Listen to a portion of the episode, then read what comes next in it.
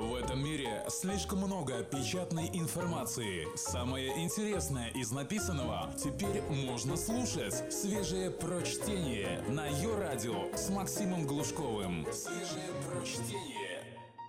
Всем привет! Да, это снова мы. Наш подкаст в моем лице вернулся из отпуска. И начнем мы с пяти копеек Ивана Давыдова. Неделя сияний, грыжа, гармония и преступное сокрытие беременности. Один сравнительно древний грек написал когда-то, что подлинно только единое.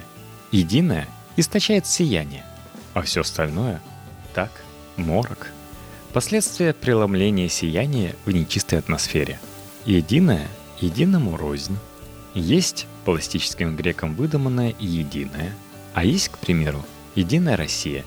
И тоже ведь источает сияние.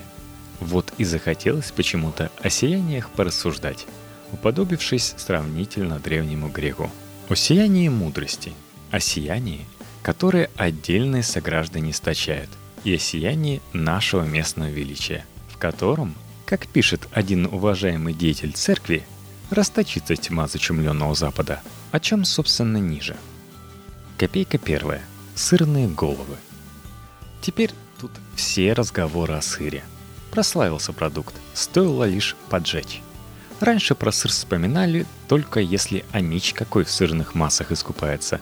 Нынче повсюду сыр. Сыр и еще один неизбежный предмет для бесед.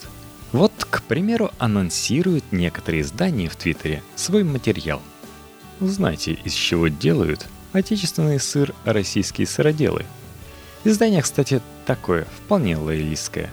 И первый же ответ от неизвестного мне, но явно неравнодушного человека. А вы знаете, из чего сыр делают на Украине? Фото. Шок. И хочется воскликнуть. Ну что тебе, Гекуба, брат? Ты что, был когда-нибудь на Украине? Озверевшие бандеровцы принуждают тебя к поеданию украинского сыра насильственно? Или ты за них переживаешь? Боишься потравиться? Не бойся. Хотя нет, конечно, не хочется на самом деле ничего такого восклицать. Не осталось смысла в разговорах, мне кажется. Или вот к черту сыр. Шучу в соцсети про рубль. Время сейчас такое. Все шутят про рубль. Россия встала с колен, а рубль уронила. Бывает. Шучу какую-то необязательную шутку. Но почти немедленно получаю обязательный комментарий. Гривна, можно подумать, растет. Можно, кстати, и подумать. Я, откровенно говоря, не знаю, что там с гривной. Подозреваю, что хорошего мало, но точно не знаю все-таки. Исследую страницу комментатора. Местный. Вместо фото рисунок, изображающий героического бородача в богатырском шлеме. Вместо мыслей сплошные происки Обамы, но переживает за гривну, однако. Вот у меня хотя бы сбережения в гривнах есть. Ну, вернее, осталось после последней поездки в Киев гривен двадцать, что ли, недотраченных. Активы все же. Мог бы и беспокоиться. Но держусь. А ты ведь и не видел их, наверное, вблизи никогда. У тебя что, зарплата в гривнах? У меня, к сожалению, в рублях. Режиссеру Олегу Сенцову дают двадцать лет. Даже по нынешним российским меркам для политического дела зверство. Обвинители не то что доказательствами, но хотя бы построением связанного рассказа о предполагаемых преступлениях Сенцова не заботились. Судья, впрочем, не спорит. двадцать так двадцать. Сердобольная девушка пишет в Фейсбуке: «двадцать лет! Что еще тут скажешь?» Это как ужас, как холодный выдох. И тоже почти немедленно появляется под записью комментарий. А в Горловке сегодня трех детей при обстреле убила. Сколько надо давать за убийство детей, а? Кстати. Или не кстати, наоборот, а в сторону. Профессиональные патриоты с упорством и постоянством обвиняет идейных противников в том, что те одобряют и поддерживают будто бы убийство детей Донбасса. При этом ни одного человека, который одобряет и поддерживает убийство детей Донбасса, я не знаю. Хотя за поляной вроде бы слежу. Вот людей, одобрявших убийство детей России, знаю по именам. Они, например, голосовали в Думе за так называемый закон Димы Яковлева. Но этих почему-то патриоты не замечают. И тут уж как никогда президенту нашему выть хочется. Милый. Но у Олега Сенцова стопроцентное ведь алиби. Он в момент описываемого тобой обстрела Горловки сидел в российском СИЗО. Трудно даже, имея такое желание, убить кого-нибудь в Горловке, если ты сидишь в российском СИЗО. Практически даже невозможно. И вот скажу, пока все эти неравнодушные к чужому сыру граждане есть. В России и с Россией можно делать все, что угодно. Сажать людей, пытать людей. Смешно шутить про пытки. Жечь еду, уничтожать экономику. Все. Вопрос только в том, сколько их сырноголовых патриотов, живую родину забывших ради телекартинки. Уж ведь и телевизор почти успокоился. Не так в нем много преступлений хунты, как бывало раньше, и ополченца Моторолу не каждый день увидишь. Телевизор успокоился, а патриоты нет. Разоблачают вражьих сыроделов, сражаются. Если их немного, есть у Родины шанс. Переварим. А вот если много... Только свежее прочтение на Йо-радио. Копейка вторая. Предчувствие тоста. Сколько их, не знаю. Социологам не верю, а верю в лучшее. Зато точно знаю, кто и как планирует их число увеличить. Цитирую официальный пресс-релиз «Движения за безопасность». Движение, как сообщается на официальном же сайте, создано специалистами охранного бизнеса во главе с Дмитрием Курдесовым весной две тысячи тринадцатого года. И никто о нем почти до осени две тысячи пятнадцатого года никогда не слышал. Зато теперь вот она, слава.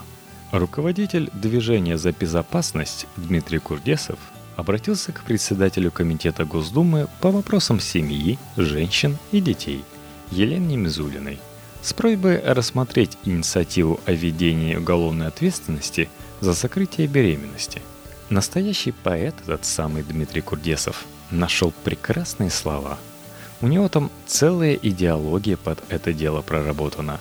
Женщины, пишет, часто скрывают беременность, рожают тайно, избавляются от новорожденных, государству ущерб, по демографии удар.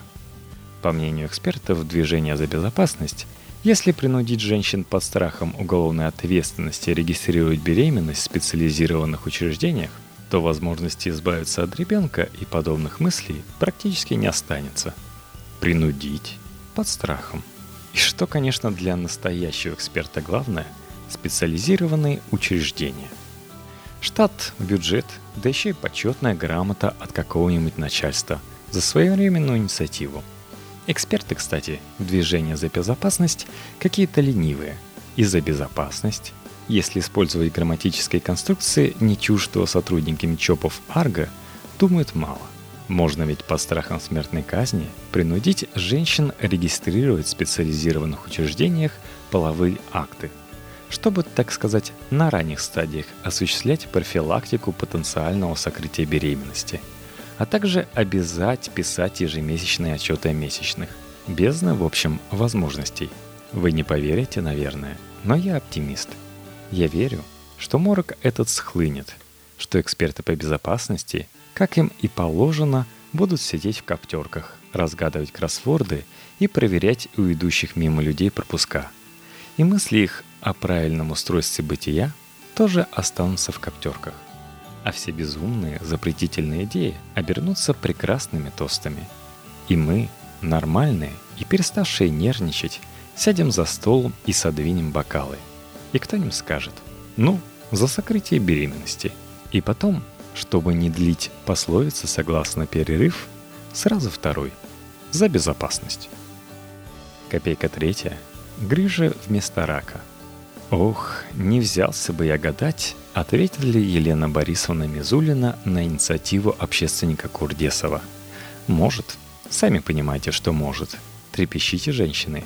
Меж тем, вам может быть интересно, чем занята сейчас Елена Борисовна Мизулина. Вы, может быть, надеетесь, что поскольку у депутатов каникулы, Елена Борисовна ничем не занята. Вот недавно видел я в одной газете обширную статью про отдых депутатов. Все на дачах. Кто кабачки выращивает, а кто и банальную картошку. Времена приближаются тяжелые. Сам Владимир Вольфович Жириновский недавно проводил для журналистов мастер-класс по домашнему консервированию. Приятно, кстати, читать и странно. Вроде бы речь о депутатах, но при этом Не вредят они людям доброй воли, а в земле безопасно ковыряются. Жаль, кончаются у депутатов каникулы. Но, разумеется, Елена Борисовна не такова. Пока прочие нерадивые коллеги растят разнообразные патиссоны, Елена Борисовна пишет донос в прокуратуру. То есть запрос. Хотя, конечно, какая разница? Елена Борисовна призывает прокуратуру проверить обложки школьных тетрадок. первого сентября грядет, а следовательно, пора снова выходить на защиту детей от всего, что детей хоть чему-нибудь может научить. Елена Борисовна обнаружила, что на обложках школьных тетрадок иногда печатают надписи, и пришла в ужас, а также усмотрела в происходящем нарушение закона о защите детей от информации. Там еще какое-то продолжение есть у названия, но совершенно уже не принципиальное. Каковой закон живет в основном как раз ее молитвами. Особенности детской психики таковы, что ребенок воспринимает все буквально. Он не способен угадывать скрытые смыслы шутки, размещенные на одной из тетрадей. «Бросай курить, вставай на лыжи, и вместо рака будет грыжа». Это подлинные слова Елены Мизулиной. И слова ее, как водятся, глубоки. Слова ее, как дзенский куан. Сначала тонешь в недоумении, потом от сияния слепнешь. Мы ведь все для нее великой, как дети. Недаром она профильный комитет в Государственной Думе возглавляет. Мы все воспринимаем буквально. Поэтому и можем, между прочим, наслаждаться счастьем общения, пусть заочного, с Еленой Мизулиной. Видим надпись «Депутат» и воспринимаем буквально. Вроде по всему городской сумасшедший перед нами. Но что поделать со спецификой восприятия? Написано «Депутат». Значит, депутат. Видим должность прокурор и принимаем на веру. Не преступник, который дела уголовные фабрикует, а прокурор. И так далее до самого верху, до таких высот, на которые не каждый летающий топор поднимется. Меня тут недавно спросили, почему я называю Елену Борисовну великой и мудрой? Нет ли в этом какой-то обидной издевки? Но до издевок ли, когда двух предложений хватило выдающейся законодательницы, чтобы и детей спасти от новой напасти, и об устройстве Российской Федерации все практически рассказать. Свежие прочтение. Максим Глушков. Йо-радио. Копейка четвертая. Гармонии навстречу. Слово недели, безусловно, псевдоказаки. В Петербурге, как вы знаете, какие-то мерзавцы, называющиеся казаками, изувечили красивый старинный дом, сколов с него фигуру Мефистофеля. Но потом появились другие казаки, мало ли в Бразилии педров, и заявили, что те первые казаки на самом деле псевдоказаки, и звание казаков позорят. Даже награду за поимку назначили. Смешного, конечно, мало, но от улыбки удержаться трудно. Кстати, прошу заметить, это важно. Речь ведь о культурном событии. В последнее время такие у нас культурные события. Входит некто православный и кружит произведение искусства, попутно рассказывая, как глубоко оскорблены его чувства. И вот тут на сцену поднимается Владимир Мединский, министр культуры. У него беда. Пытался разорить могилу Рахманинова, не получилось. Но на сцену, а вернее в редакцию российской газеты, не с таким идет Владимир Мединский рассказом. Можно было бы предположить, что он хочет высказаться по поводу произошедшего в Питере или по поводу регулярных погромок в Манеже. Между прочим, министерство его до сих пор никак своей позиции по данным поводам не обозначило. Можно было бы, как бы не знали мы Владимира Мединского. Конечно, поговорить ему хочется о превращении живой памяти о народном подвиге в мертвый квазирелигиозный культ. Буквально.